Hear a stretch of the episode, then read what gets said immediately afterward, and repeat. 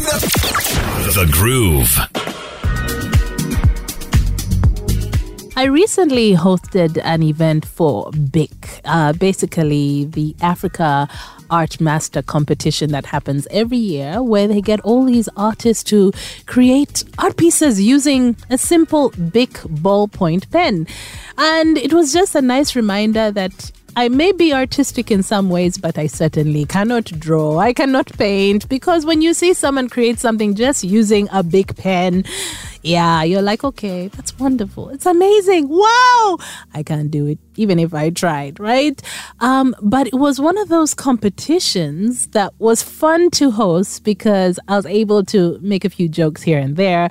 Our national winner, our Ugandan winner, took a cash prize home of 500 US dollars, right? And that's pretty decent money. It's good money.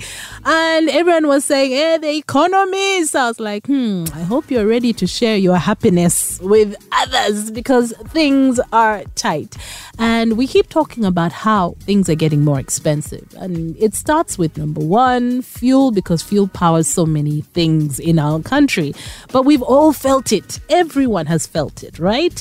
As And I think basically as global citizens, everyone around the world is feeling the pinch of things getting more expensive. And unfortunately, more and more people are being laid off around the world. I was reading about I think Amazon, Amazon uh, making a decision to let go of 10,000 employees.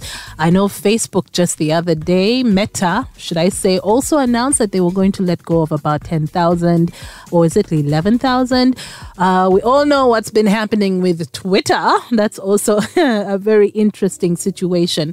But all across the world, people are being laid off. People are losing their jobs because times are tough. The economy is biting in many ways. And you see that reflected in your own lifestyle, in your own spending habits, and even how you do things at home. Now, I will admit I am that person. At one point in life, I looked at my electricity bill and I'm like, no, I'm getting rid of the microwave.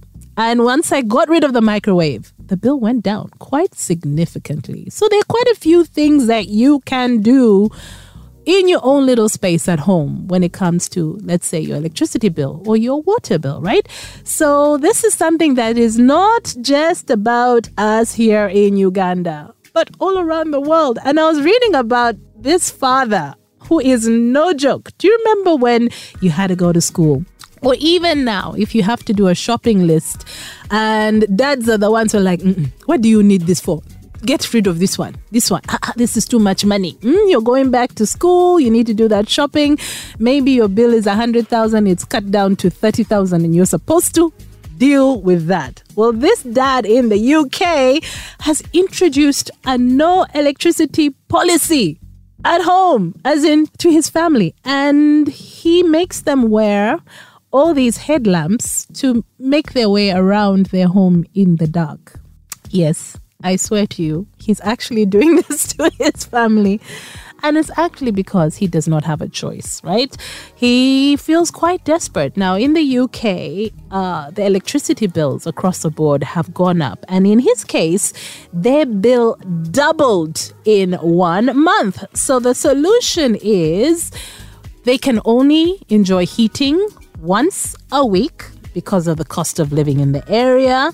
And there's no point having lights on. In fact, they should familiarize themselves with their home and what it's like in the dark. Uh, now, because of a few accidents here and there, and the family not even feeling safe about, you know, walking around with a lack of vision at night, he said, okay, I have a solution. Let me buy headlamps. Now, you know, when you have miners and they go down, deep down, or they have that nice little, it's not a torch, but a headlamp right there on their forehead yeah, that's what his family have to use. So if they need to do homework, if they need to read, uh, if they need to cook, no lights on, no electricity. Mm-mm.